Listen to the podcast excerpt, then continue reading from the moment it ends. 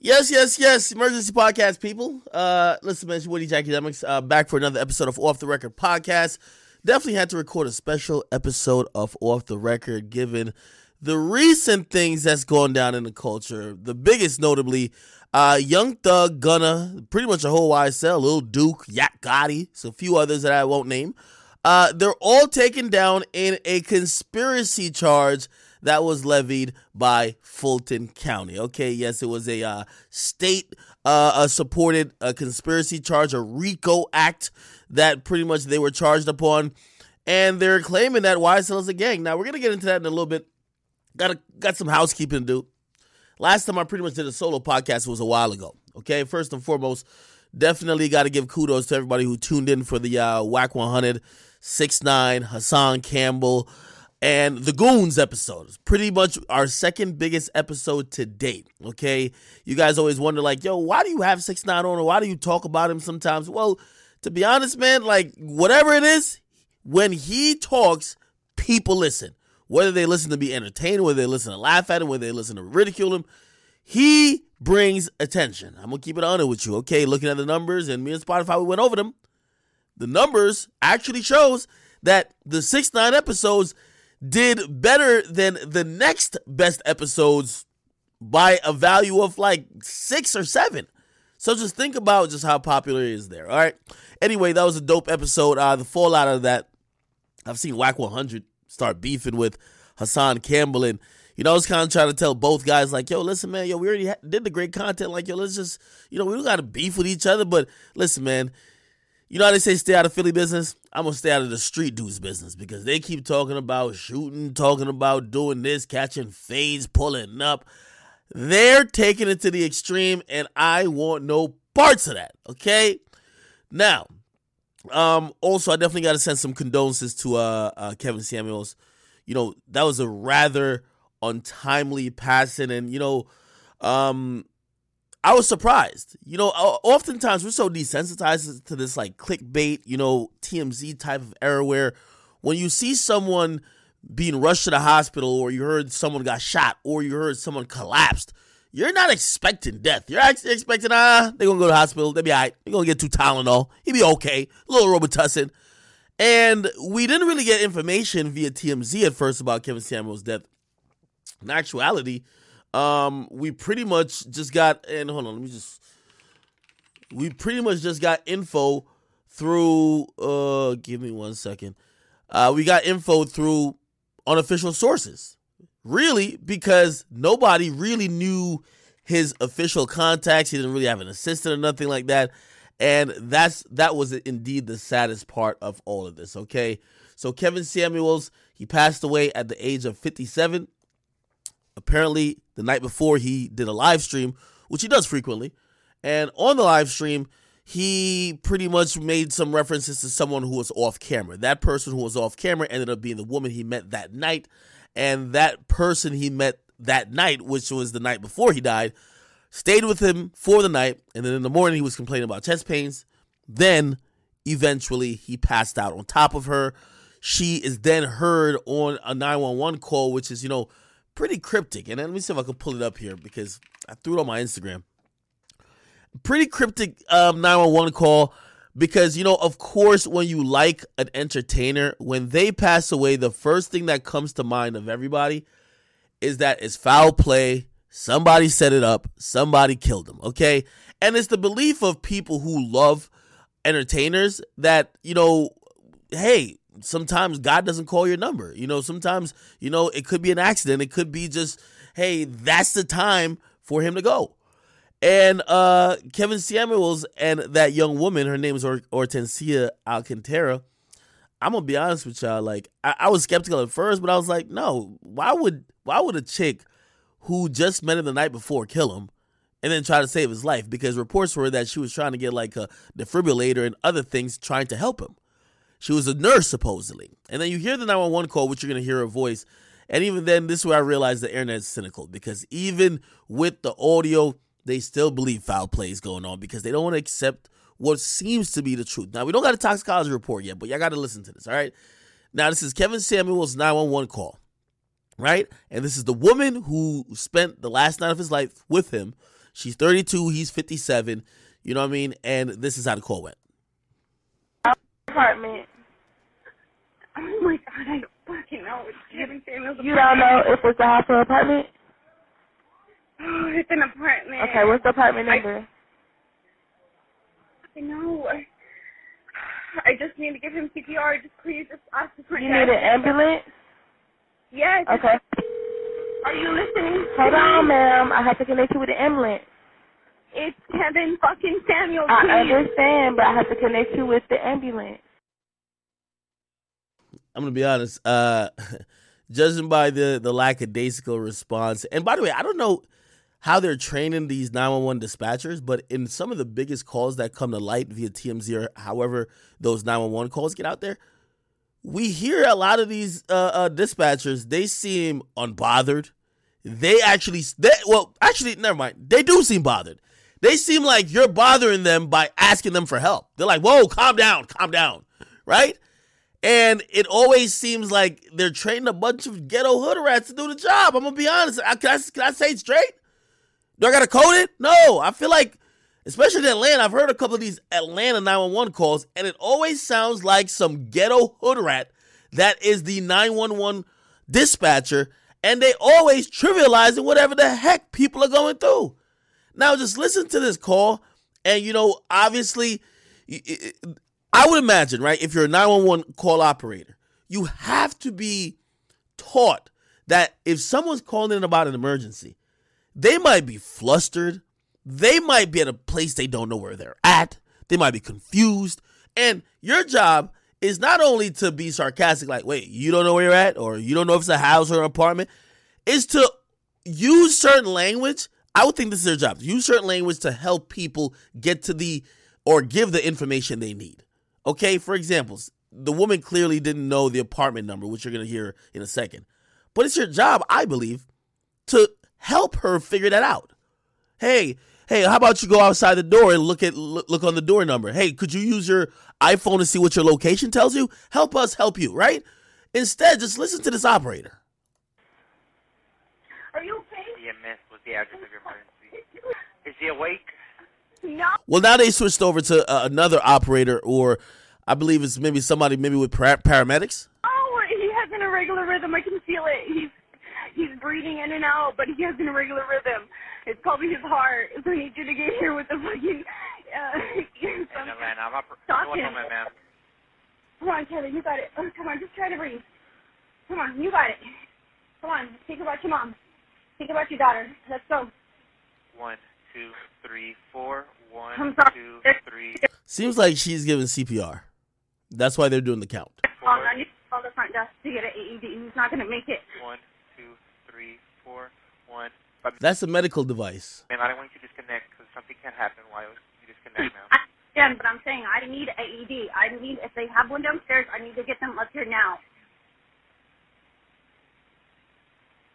Are you able So to get I- I- the neighbor, ma'am, real I'm going to hang up with to help you. you? I hang up with you, or you call them in the front desk to give me a fucking AED right here now. He's turning blue. I cannot wait any longer. And unfortunately, th- that was the last moments of um, Kevin Samuel's life. Um, I feel I feel horrible for that young lady because you know she probably just came over there. Let's just listen. I'm a straight shooter. We're just gonna call it what it is. She probably came over there just have some good sex, turn up in good conversation. Okay. Instead, she's in a traumatic uh, situation.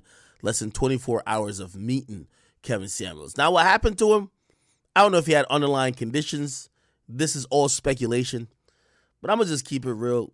You know, um, I think if you ask me, the toxicology report's gonna show a lot that we didn't know.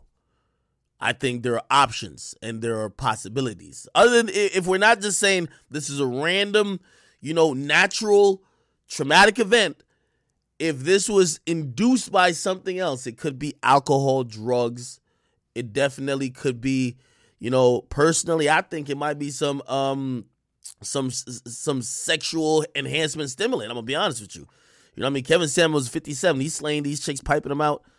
Man, come on. let- Let's just be real with ourselves, man. He might have popped the Viagra, Blue Chew, something like that. Got a little honey pack, something light. You get me? And what happens when you do all of that? and you're off that age, and again, this is me guessing the toxicology report ain't out, but you know, I do think it's kind of random that if he was he felt fine enough to stream the night before, if he didn't feel good at all, or he was like having a hard time with his health, he just wouldn't stream. He streamed, seemed pretty fine. He spent the night with the woman, and in the morning he he had some chest pains. You know what I mean? I'm thinking something happened that night. Now you could choose to believe that oh she like tried to kill him or whatever the case is, or she killed him, but I'm gonna believe that based on the activities they got into, whether it was drinking, taking some illicit substance, or maybe the level of activity, that probably affected him the next day. I mean, y'all drink alcohol, don't y'all? And then when y'all drink too much, don't you have a hangover in the morning? I think maybe something like that contributed. Now, you know, I see people say, yo, there was cancer, there was this, this underlying conditions. Obviously. I'm not trying to knock none of that out of the park, but I'm just saying I do think the toxicology report is going to probably tell us why his heart gave out so suddenly. This seems like it happened in a period of a few hours. Now, granted, y'all know my, my uncle had a heart attack scare, and, and they, you know, he was brought to the hospital by his wife, and you know, he used to be a cardiologist, and you know, his wife, my aunt, um, um, she's a nurse, so you know, it's one of those things where, like, thank God, both of them were in the medical uh, uh, field prior, so they knew how to act quickly because saving time is definitely going to save your life. And I'm gonna be honest, in that situation, it was just chest pains that, you know, uh, uh it was said by the doctors that my uncle got brought so quickly to the hospital that I think it's called, I don't know, is it EKG? They couldn't even detect the heart attack at first. They couldn't, they couldn't, uh, like, it, it didn't show up on, on whatever, like, you know, test results they did initially. It showed up later. So, again, I don't know what his prior health situations were, but but clearly this happened rapidly. If it was okay enough to stream the night before and possibly do other things after the stream, something probably happened in that time, if you ask me. Anyway, um, a lot of stuff going on in hip hop, man. Jack Harlow dropped. I felt like I haven't talked to y'all about an album in a minute. You know, my record of the week, in case I don't do another one of these um, for the week, is going to be Churchill Downs with Drake. I thought it was a phenomenal, you know, um, tip of the hat from Drake to Jack Harlow because it's not the normal way we see Drake hop on a newer artist track. When we talking about him and Dirk, you know, Dirk infamously hopped on Now Cry Later. Please do not play that little boy in the club because we don't listen to rats, right? He hopped on Yes Indeed with Lil Baby. He hopped on, you know, Yung Bleu, Your Mind Still. He hopped on pretty much songs of all the newer artists that number one, they were hits, right? Like, you know, Drake's not gonna hop on a dud. But number two, the type of song, and this is why I said it's a tip of the hat to Jack Harlow, the type of song he hopped on for everybody else was different, way different, completely different than what he did for Jack Harlow. For Jack Harlow, it kind of reminded me, like, you know, how him and Wayne were on, you know, ransom. Now, granted, like he completely out rapped Jack Harlow, so don't please don't take it like I'm saying that. But he didn't choose to jump on Jack Harlow first class or industry baby or what's popping. Those are the bigger, more commercial radio sounding record. He jumped on a record with Jack Harlow where they're trading bars, an introspective song. That's like a respect that I think that he gives to a Jay Z when he does pound cake with him. I think that's a respect that he gives to a lot to to um uh who else does he, he do that to? Um, he, he gives that to Ross Lemon Pepper Freestyle. So when you think about those things, like that's definitely very very very important. And again, I think he's kind of setting it up for what people have told me just in the last year or so that there's going to be a new school of hip hop not saying that Drake ain't still gonna be the man, but it's it's about time where the new generation's gonna have their chosen few of the guys to carry the torch to represent certain pillars. For example, there's guys gonna have to represent the club guy. There's gonna be a, a guy to represent the the, the kind of Kendrick, like, you know, socially aware, introspective, like, you know, grounded type of dude. There's going to be a guy who's going to represent the little drug crowd. It's going to be a new set of guys for the generation that are going to get anointed. And a lot of people have said Jack Harlow is in that bunch.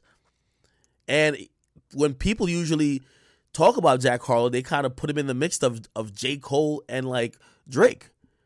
Now, again, I always got to keep delivering this caveat and disclaimer like, man, we're not saying he about to be lyrically up there like with Drake, but I can see him trying to place the the stepping stones to get to a realm that Drake occupies and controls now. I listened to his album. I'm gonna be honest with you. I think it was underwhelming, and it was underwhelming for a few reasons. It was underwhelming because we don't know the story. You know, like uh, rappers don't really realize, like you know, a part of longevity, especially if you're not rapping just to get a, a, a hot song. A lot of rappers are just dropping songs to get a hit.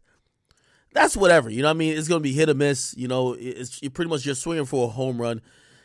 If you hit it out the park, great. If you don't, you strike out, cool, right?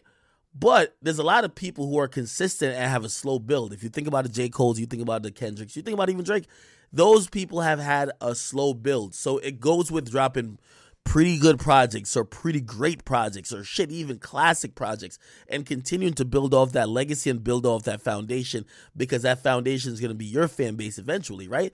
Which is when you think about J. Cole, that's exactly what he did.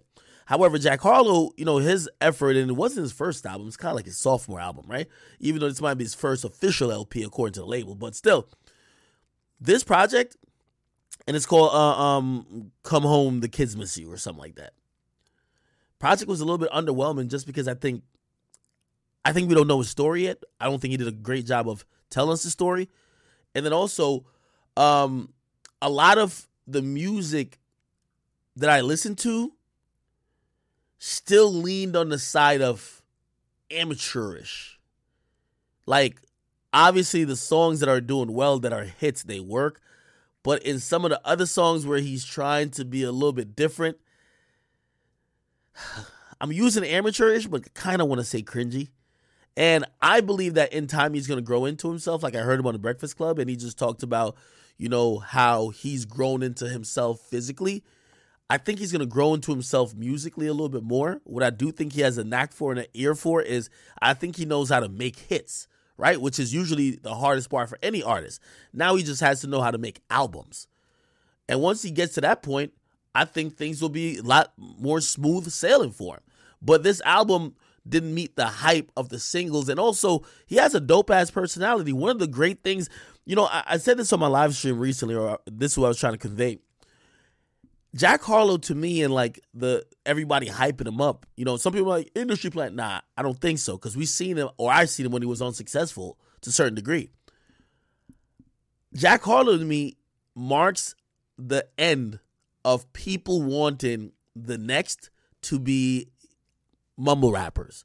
From like 2017 to 2020, it was all about these dudes who had like colored hair, who were like doing really alternative, like, you know, SoundCloud type music. And we're thinking, oh, they're the next, right? Like, this is the new wave. This is what the youth are going to listen to.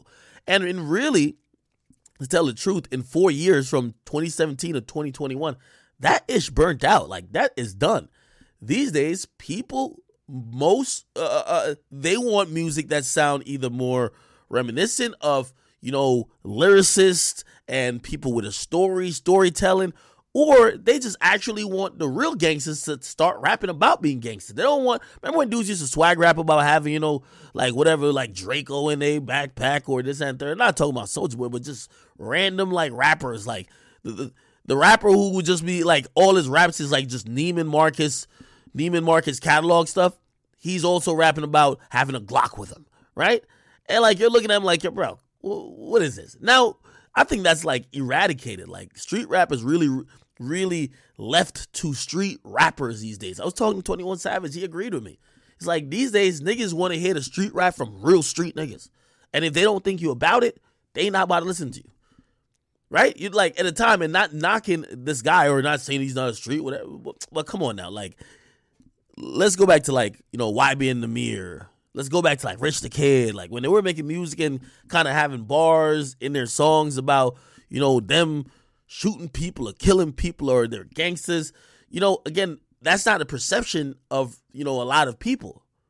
So when the real gangsters came out, the dudes who really getting it in, the real the dudes who really got their fire in the club, the dudes who really catching them charges, yeah, it just made it feel like why we listen to these guys talk about that type of stuff. Let's just go listen to the real gangsters. That's just honestly, if you ask me, what the change has been. So Jack Harlow representing the other element of the change from that 2017 or 2021 era. That shit is closed. Now people want rappers like Jack Harlow who could like you could do both. You could make silly songs, you could make fun songs, you could make hits, but you also got a message. And I and, I think he's gonna develop over time. And I think the ceiling for him is very, very, very, very high. Um I didn't want to touch on this young thug thing before, you know, I get into some other things. But um let me see real quick because I feel like I missed I missed out on a few things that happened. It's been such a long time. Such a long time. Oh, Kendrick coming back. Yeah, uh Kendrick came back. He dropped the Heart Part 4 and um or Part 5 actually. And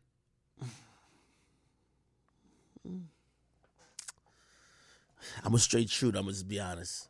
I thought it was cool. I didn't think it was spectacular. I didn't think it was, you know, I see some people just just kind of, um, but but you know, we all this is subjective. This is not objective. Where access something, this is what it is. Uh, I see people looking. I see people saying that this is just tremendous. I thought it was cool. I think he's always creative when it comes to music. That's Kendrick Lamar.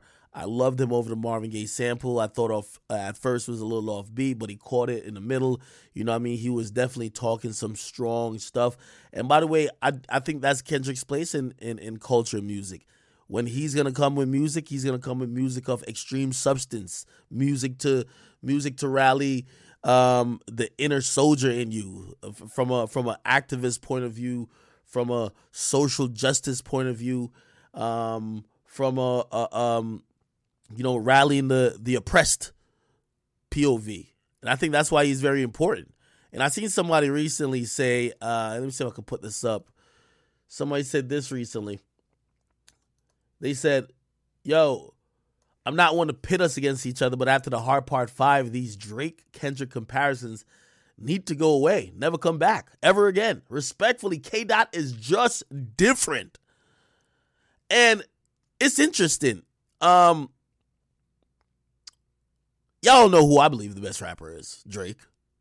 But I'm gonna be honest with you. In the last year, I've understood the space where each rapper stands, and I'm gonna use Drake, Kendrick, and Kanye.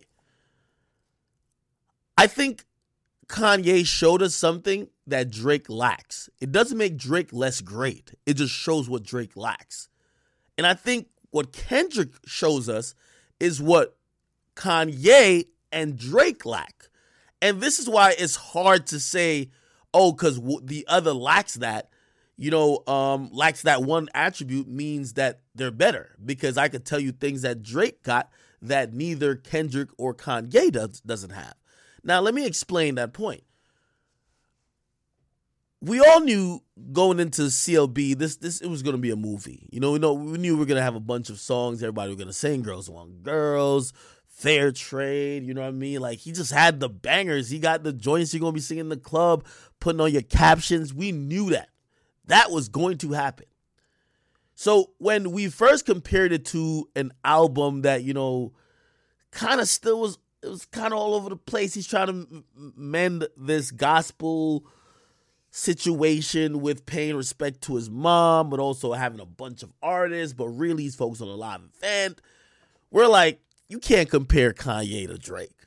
And I really thought that. I I'm not gonna say my mind was changed, but what I will say is that I got a new perspective that maybe we're comparing apples to oranges. Because what Kanye did was show me that he could do something that Drake can't do. Rather, so think about it. Let's think about basketball. If I'm a great post player and you're a great three point shooter, we're both basketball players. But if you're going to compare us and you're going to compare me shooting three pointers rather than comparing the other guy going in the post, it's just never going to be equal, even if you flip it around. You just have to look at both people. Who is the better basketball player? Because people do different things. When I seen Kanye roll out Donda, Donda was just such an amazing experience from a live perspective. I just haven't ever seen a rapper. I think maybe Michael Jackson, we could probably say, like, you know, like has done that, but I've never seen a rapper like get to the point of literally just making the music and the live experience be one. It was almost like a movie. Like watching those Donda, like you know, uh, uh, um, the whole rollout where you're watching it, you're seeing the visual, and a lot of times now because we live in an era now where, bro, who cares? I think Drake for the most part make horrible videos. Like Drake made a video for um, what was his last video? And, and I was just like, oh, this is bad. I, I didn't even like it. I don't think the visual ever adds anything for Drake's music. I think for Kanye's music, the visual makes it make sense. But that's why Kanye is more of an artist in terms of even outside of music. That's why, you know, his brain has been able to do good in all types of art, e- even designing when it comes to sneakers and other things. When you look at it, right? Donda's experience, like I watched it like a movie. I was like, this is a great album. Just listening to it, I was like, eh. Watching the whole thing, watching the the rollout, taking in that his visual creation of what you're hearing in audio form was amazing.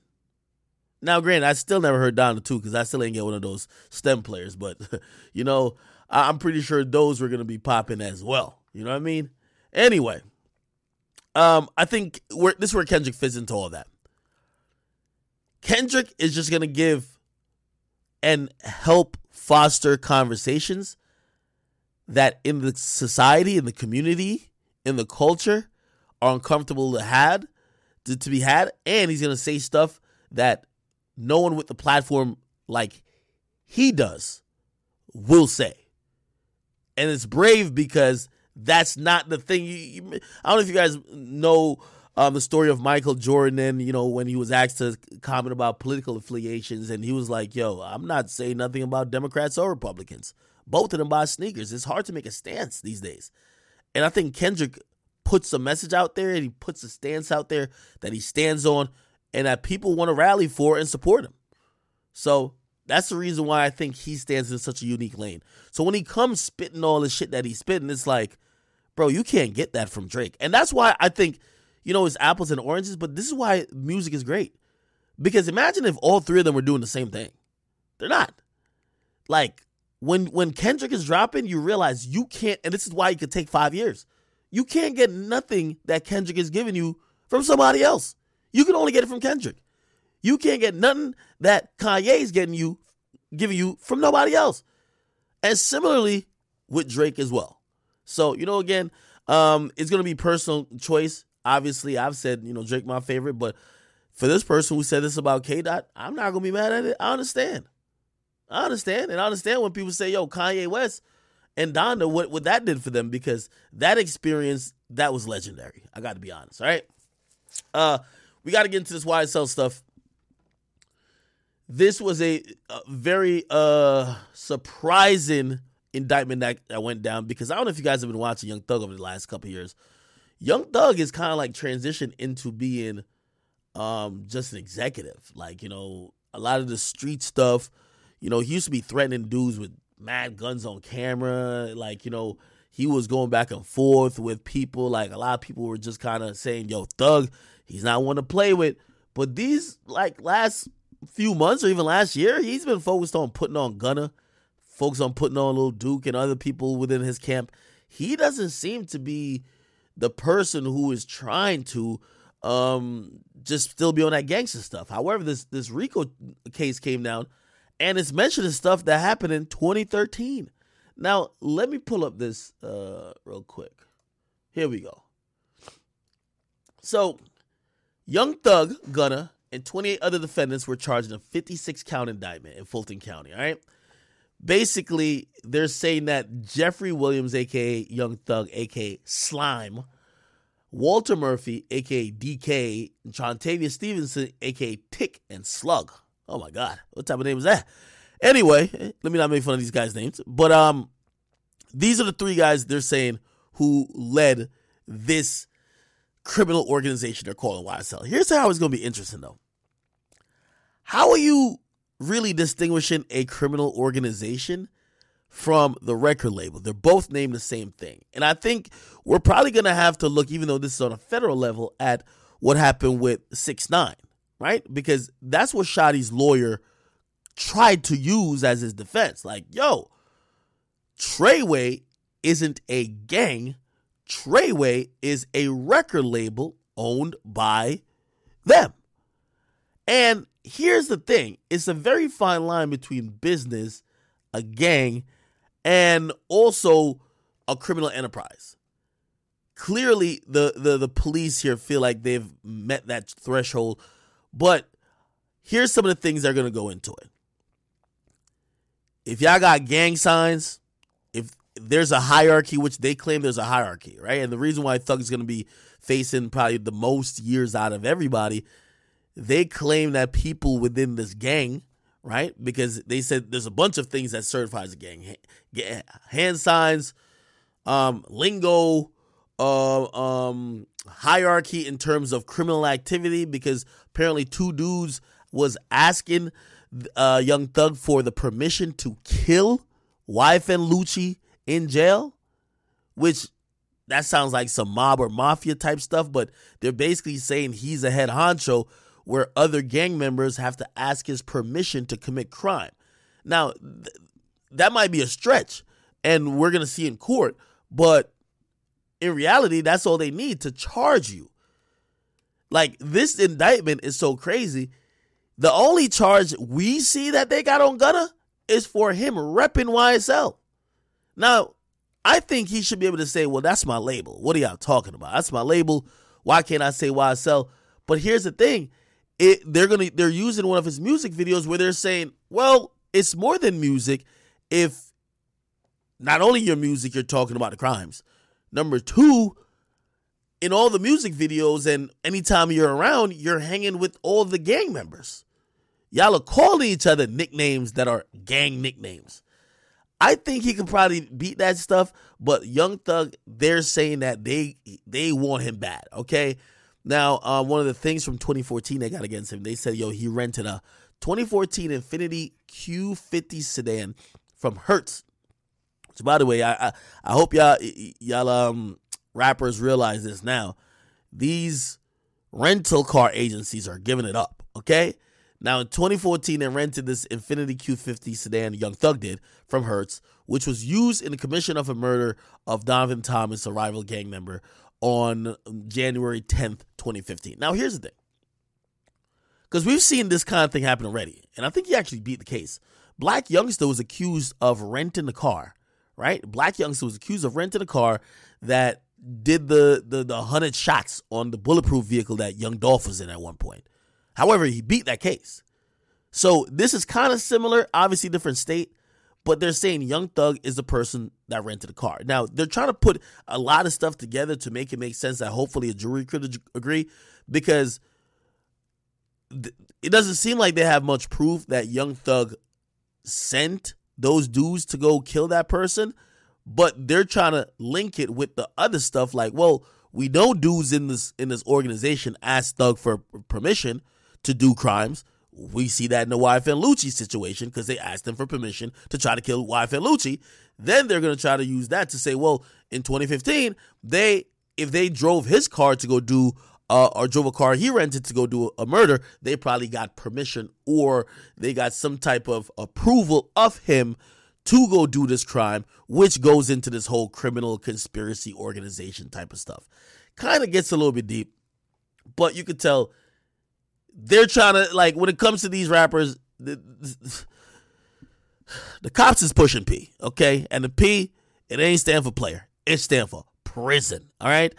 Um, this is a picture of Young Thug, and he just kind of got the face. I don't know if they're reading him something. He got the face of like, I did all that. What the fuck? anyway, um, this is what I was telling y'all about. The prosecutor alleges that uh, two associates of YSL, these two dudes worked to get permission of Young Thug to make a second attempt to murder YFN Lucci. So think about it. It's a second attempt, which means there was the first.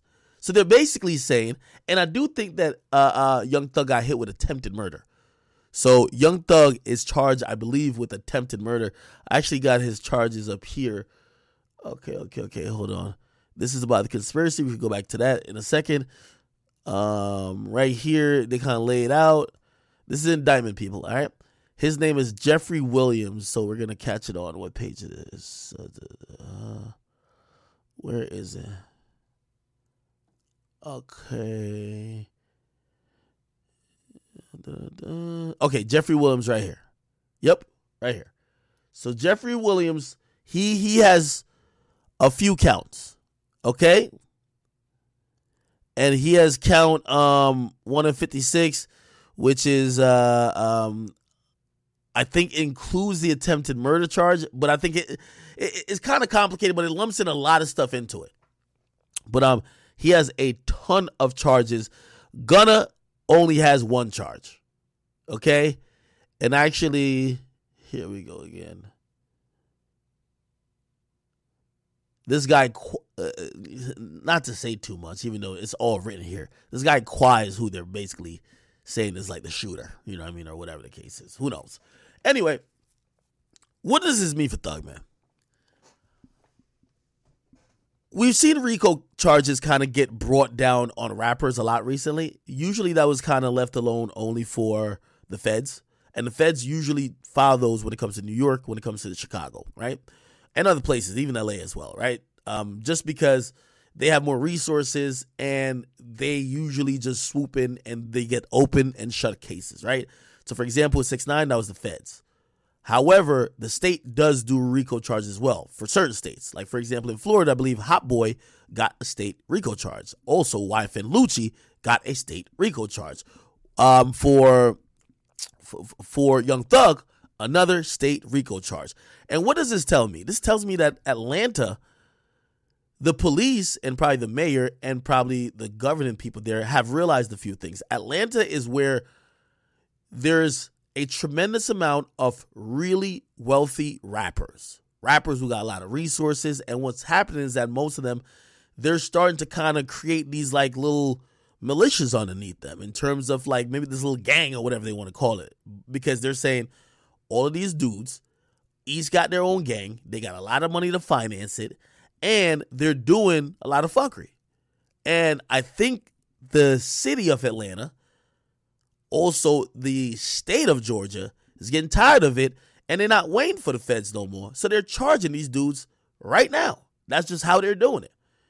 And watching this, I don't know if Thug gets out on bail, but it's clear they were sitting on this since 2013. And, you know, there's a lot of like other street elements that uh, ain't mentioned in paperwork, so I won't say it because those are rumors. But from what I hear, and I'll just just blanketly put this out, I hear there was a lot of retaliation things that was happening. Okay? So this gang is trying to kill this gang, this gang is trying to kill that gang. There were casualties and and other people that are caught up in the mix.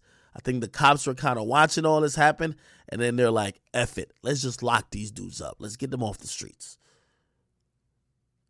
It's kind of unfortunate. Gunna hasn't been taken into custody yet. But whenever that is, we will see. We will see what happens. I seen um NoCap, and by the way, NoCap for being on the last episode of Off the Record. Make sure you guys watch that episode, episode before this. NoCap actually said, "Yo, look how the people talk about you." And what he was talking about is that he, he screenshotted some comments. Uh, I'll put it up here. He screenshotted some comments of people talking about Thug, and, and it was like, "Yo, too late, Kim. They're part of the RICO Act." Like, yo, oh, not doing her best. She four months late. That P stand for prison now, right? And this one, NoCap say. He says, "Letter to the internet. Y'all bash a nigga about not living what they rapping about. Then when a nigga go fed about this shit, and leave their family, it shows y'all niggas still deep in. Y'all laugh and make jokes about it. So word to all rappers, stay out the way and stay free. This is how they do us when we go in. Yo, I agree. I've always said like you know, rap is is is the most hypocrisy of all. Right? Like for the most part, you think a rapper is pussy with security, and if he dies without security, you say where was the security? Right? You you think a rapper like yo, man, this nigga not real. He not living his raps. And by the way, here's the here's here's the um ignorant part of music too, and rap music at that. Cause I even say this shit, be like, yo, that shit hit hard, cause I know he bout it. So realism and authenticity matters in hip hop. However, if rappers were really to be real and authentic, they'd be going to jail. And if they go to jail, we gonna laugh at them. When we think they doing it, we support them. When we know they doing it, it's like, oh yeah, he bout that life. When they go to jail for it, you're like, man, I can't believe this dude wasted his opportunity. So I agree with, with, with NoCap. I just think it's always gonna be just hypocrisy. That's just how rap music is. That's just how it is. The streets is is is filled with hypocrisy.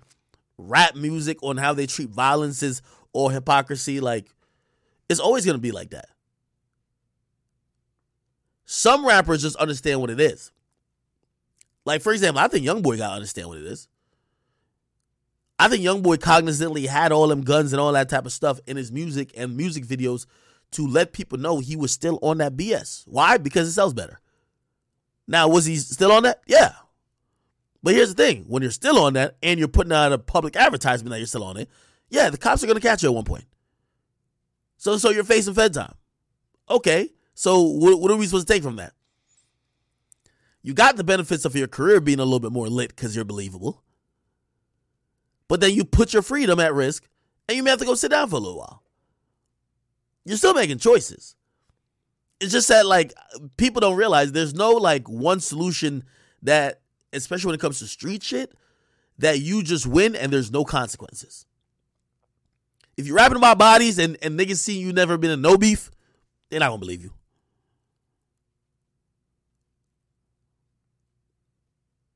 But if you beef and something happened, they're gonna call you dumb. Yeah, there's no win. Again, definitely no win. No win at all. Anyway, um, yeah, I really just wanted to get on here and, and, and talk about this. His lawyer seems super confident. I like how the lawyer talked about it. You know, uh, I was listening to this one guy who was talking about hiring a lawyer. He was like, you know, even I had to hire a lawyer recently because like I got some traffic tickets and stuff. And while talking to a lawyer, I know I want to hear a few things. I don't want to hear the lawyer kind of like, oh, these charges are tough. Uh, we can see what we do. You know my lawyer told me? How many points you facing? Like we got points on like you could get points on your license, which could get a suspended, right? I'm like facing like eight points. You know what he says? You're innocent. We're getting you zero. I say you're hired. Let's go. Thug's attorney, the way he talked. Oh yeah, this guy you want to like. Now he's gonna bleed you dry, like monetarily, but such is life. He he's talking like he gonna have Young Thug out of jail by the weekend. Listen to this. The response to any allegation is Mr. Williams committed no crime whatsoever, and we will fight to my last drop of blood to clear him. I'll tell you the response. I will fight till my last drop of blood to clear him. Nah, that that that's that, that's how I want my lawyer talking. I'm sorry, that's how my lawyer talking, people. That's how my lawyer's supposed to talk.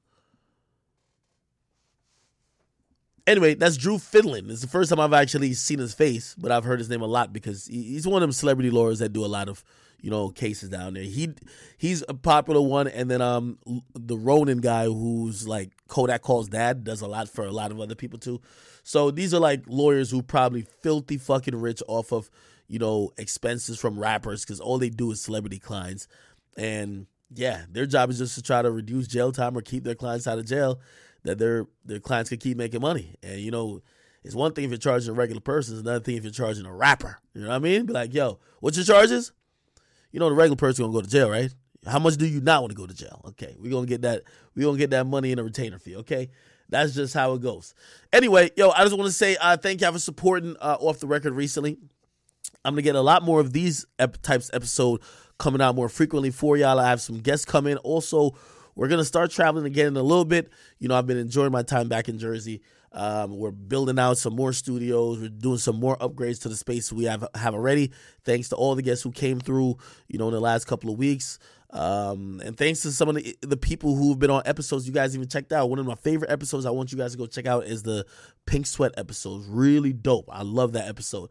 Um, the Young and Ace episode, banger, bro, banger. Yo, I can't believe we did like a two and a half talk and it was just like real. You know, um, to see where me and him were at like a year ago or a year and a half, and to see where we got to in a conversation was lovely. You know, please go check that out. All right. Listen, man, it's DJ Akademiks. Been another episode of Off the Record podcast. This was a impromptu off the record episode. It was an emergency one after seeing what happened, but you know, you know, I send my prayers out to the families of Kevin Samuels, people who have lost their loved ones, and also definitely send my uh, um, um, well wishes to Young Thug and his family as you know he's a father and he has a lot of kids and he's in jail today. Hopefully, him, Gunna, and the rest of the YSL they make it out. All right. I'll catch you guys on Wednesday, and uh, maybe I'll drop another episode in between then. All right. Peace out, guys.